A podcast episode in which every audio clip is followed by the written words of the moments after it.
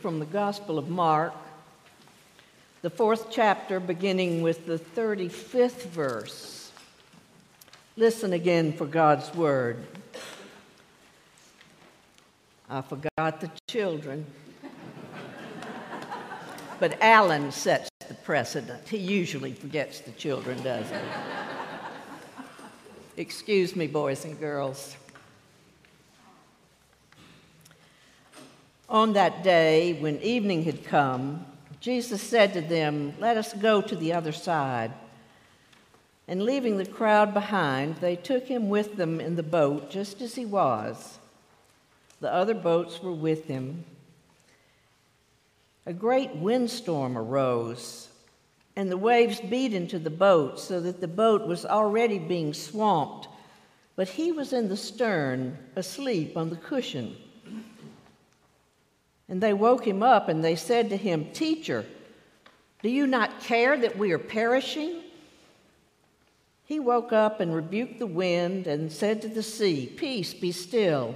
Then the wind ceased and there was a dead calm. He said to them, Why are you afraid? Have you still no faith? And they were filled with great awe and said to one another, who then is this that even the wind and the sea obey him? This too is the word of the Lord. Let us pray. Amid all the changing words of our generation, O oh God, we turn to your word, which is eternally true. We trust you for guidance and encouragement, for an answer to the storms of our lives and of our world. And I pray now that the words of my mouth and the meditations of all of our hearts will be acceptable in your sight, O Lord, our rock and our Redeemer. Amen. I'm really extremely happy to be with you today Al and I have loved making our St. Simon's home here with you at St. Simon's Presbyterian Church.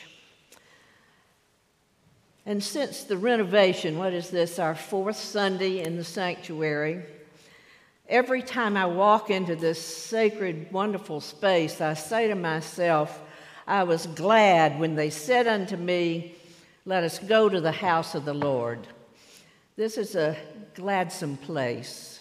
The Spirit of God is alive here, and it's just wonderful to be here uh, with you this Sunday and every Sunday. This Sunday, however, seemed like a iffy possibility on Wednesday evening uh, when, after dinner, I decided that I needed to take our little French bulldog Lucky out for a walk.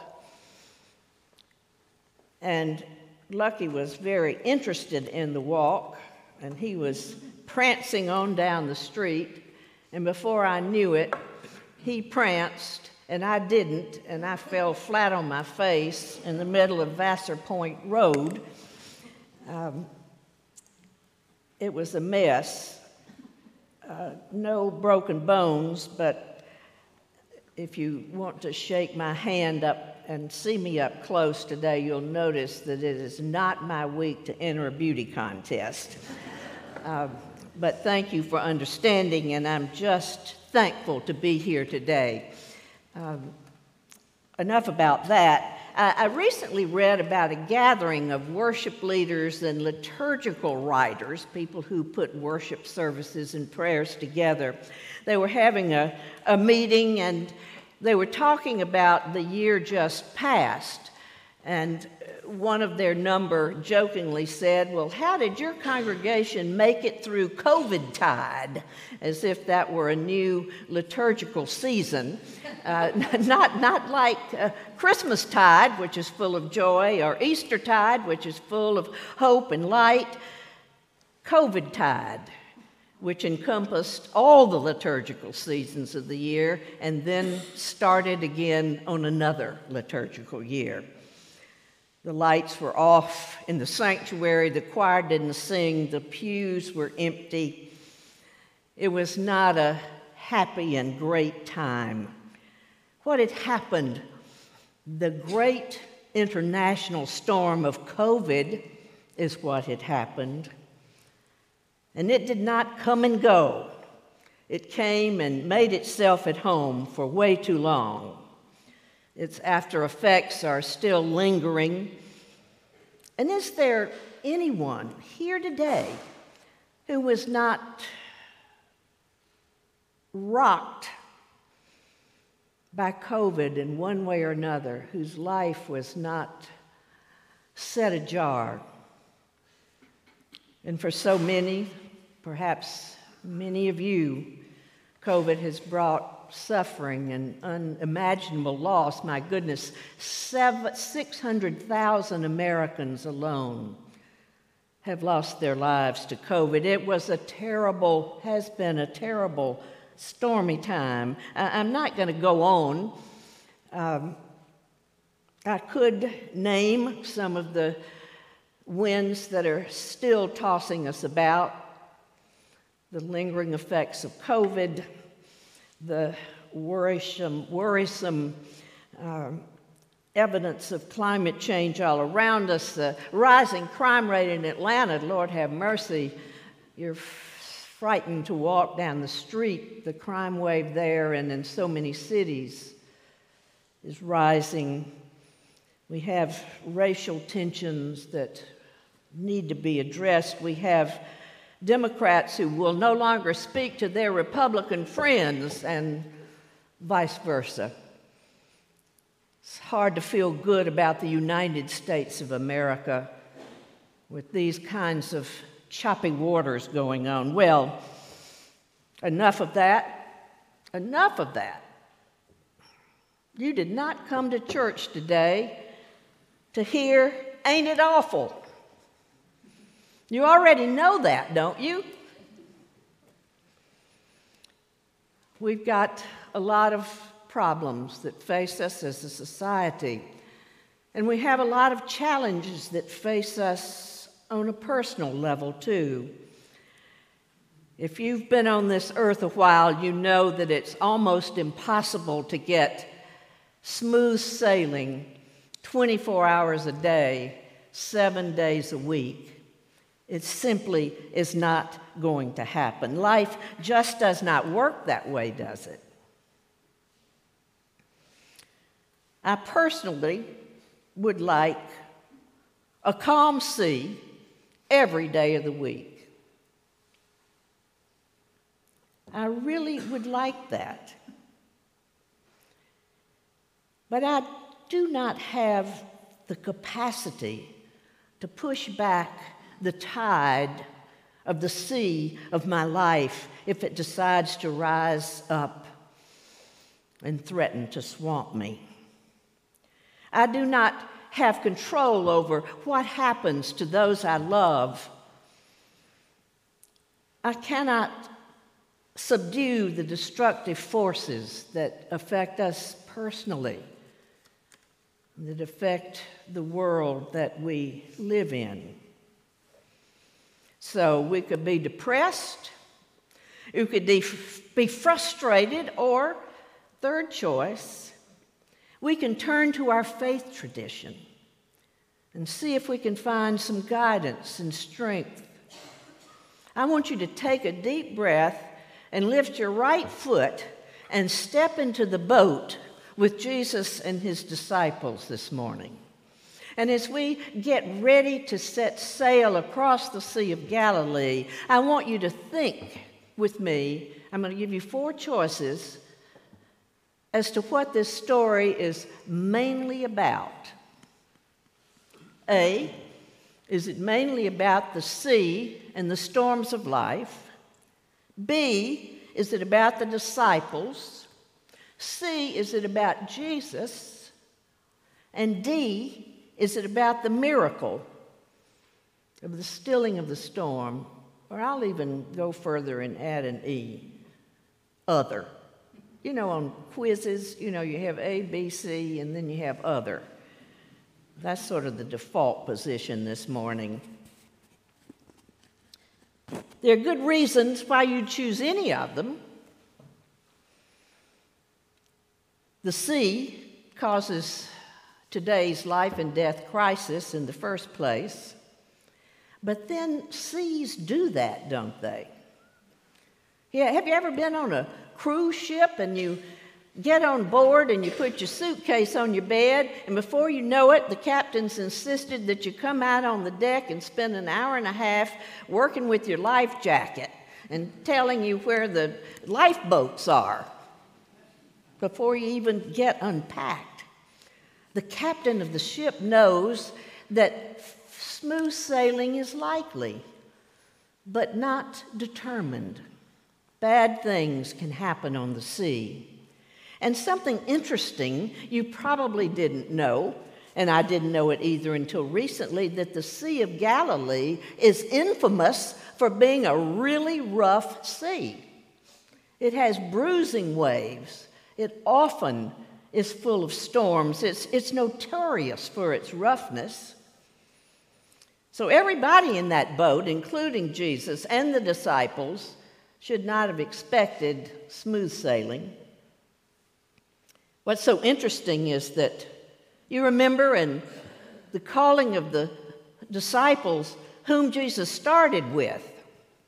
He started with James and Simon Peter and Andrew and John. And what was their profession? They were fishermen.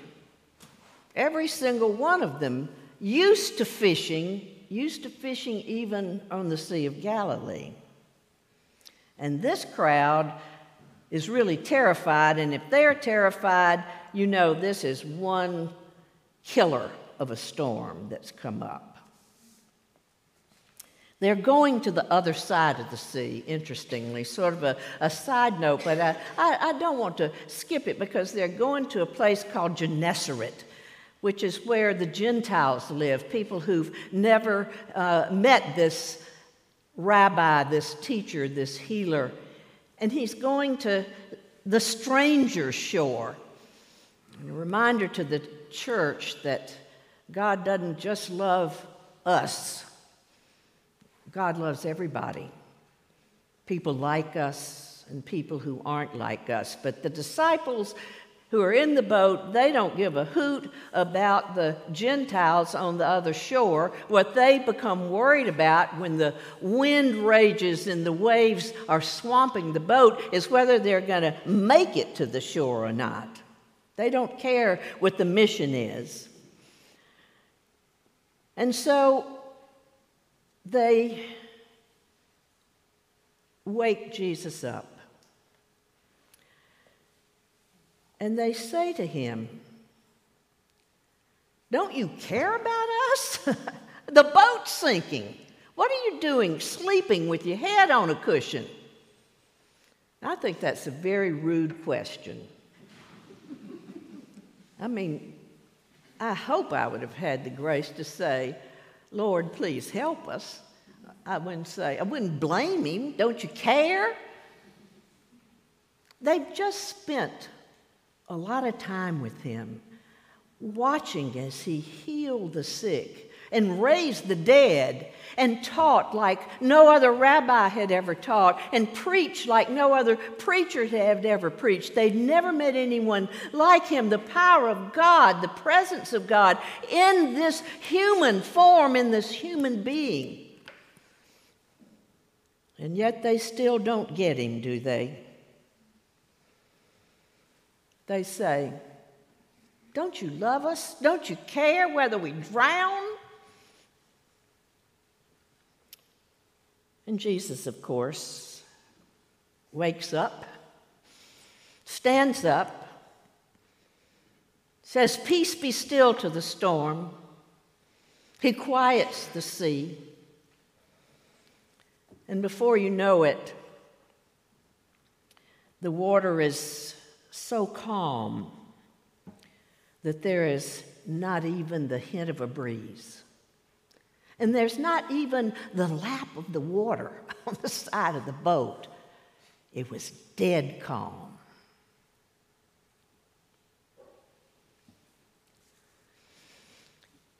The difference between Jesus and these who think they want to follow him is stark. He has spent all his time and all his energy helping people, living out the compassion of God. Come, the Latin prefix for with, and passion, feel, to, to, to empathize with, to care about, to help those who were suffering. Of course, he wouldn't forget them. He's shown them nothing but compassion. But the human part of Jesus is tired he is worn out. And he puts his head down and goes to sleep. He trusts who he is, he trusts his mission. He knows that he will need to do what he's come on earth to do. He is the very presence and power of God. It's not there's God and here's Jesus. This is God in the form of God's own Son.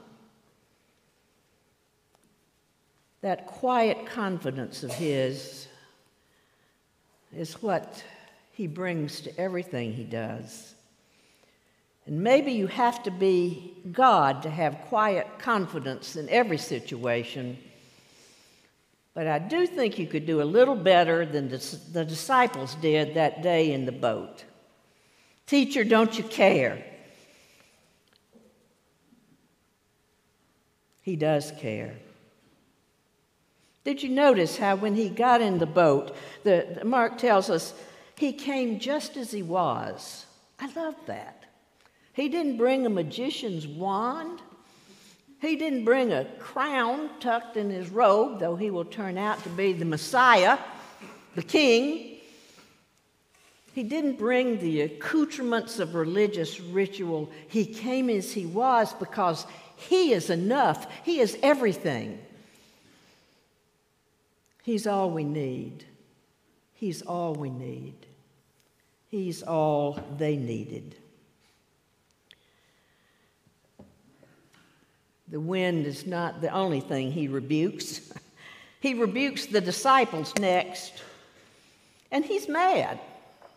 Didn't you think he was mad? Sounds like he's mad. Why are you afraid? Do you still have no faith? Implying, don't you remember what you've seen me do day after day after day after day? What you've heard me say day after day? Do you still have no faith? Now, I, would be the last one to question Jesus for that question. But I think he was a little bit off because they must have had a teeny little bit of faith, or they wouldn't have waked him up and said, Aren't you going to help us? Why won't you help us? You remember later on, Mark, he will, he will be with the disciples and they've just not gotten it again and again and again. They keep not getting who he is. And he says in frustration, Look, you all, if you had the faith, faith the size of a mustard seed, you could move that mountain over there. At least they are reaching for something when they wake him up. Well, what they see, the miracle that they see, is revelation at its best. And I want to say that it's no accident that Mark tells the story twice. He not only stills this storm, but he stills another one two chapters later because they're still in a confused situation in their heads. But all the gospel writers talk about stilling the storm. And they do so as uh, sort of a, a consequence, really, of, of what they all knew from the Hebrew scriptures. From the very beginning, what's the first story? In the beginning, when God created the heavens and the earth, I'm reading Genesis 1 1. The earth was a formless void, and the darkness covered the face of the deep while the wind of God swept across the face of the waters. And what did that wind do? that wind created order out of chaos. That's what God does. God, the first person of the Trinity, God the Creator, made order out of chaos. And this is exactly what Jesus does that night on his way across the disorderly sea. The miracle tells you that Jesus is no one less than God with us, Emmanuel, confirmed that stormy night on the Sea of Galilee.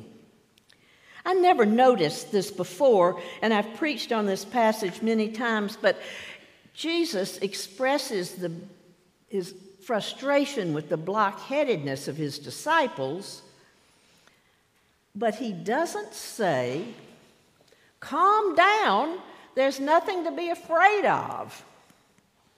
There are plenty of things to be afraid of. Jesus doesn't deny that at all. He wants to know why they are afraid with him right there in the boat with them. You know, sometimes we're afraid, like the disciples with Jesus' own hand and present, but sometimes we just get afraid for no apparent reason. It's just fear that, that shows up. I have a friend who talks about ha- getting the 3 a.m. terrors. He's gone to sleep, he's just fine, and then he's staring at the digital clock, those green numbers, 3 a.m. He's awake and worried to death, and he sort of thinks around what is he exactly afraid of? He doesn't really know. He's just uneasy. He's, he's just frightened. Is he having a heart attack? He checks his pulse, puts his hand over his heart he decides to recite his social security number to make sure his Alzheimer's hadn't gotten ahead of him. They tell a story in Texas about two little boys whose mother asked them to chase a chicken snake out of the chicken house.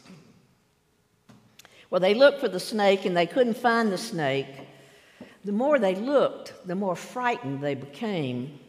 And finally, they stood on their tiptoes to look on the nesting shelf and came nose to nose with the big fat chicken snake. They fell all over themselves getting out of the hen house. Their mama said, Don't you know a chicken snake can't hurt you? Yes, ma'am, one of them said. But there's some things that will scare you so bad you'll hurt yourself. some of our fears are unwarranted, but that's not to say all of them aren't. I remember learning long ago that you run from a lion, but you don't run from a bear. I think I've got that right. Is that right? Thank goodness I've never had to do either. But let me ask you this Have you ever experienced a miracle, which Harry Emerson Fosdick defines as an unexpected possibility? Have you ever thought to yourself, I am not going to make it through this situation? There's no way I can live through this. I, can't live if my mother dies. I can't stand it if my child gets sick. I, I, I, can't handle this. And you know what you did? You handled it. Where did that come from? That's that strength that comes from another realm. I wish I could say that the disciples had a born again experience that night after the storm was still, that their faith blossomed. It didn't. What they said was, you know, That was an awesome thing. I wonder who in the world this fellow really is. I wonder who he is. They still couldn't figure him out. And one thing they forgot was to say thank you. He saved their lives. But they have never said thank you. If you crawl out of this sanctuary today or any Sunday with your heart not full of gladness, not thankful that you have heard again about the goodness and power of God, not thankful that you have been reassured that there's nothing in heaven or on earth that can separate you from God's love, nothing, nothing ever, then shame on us.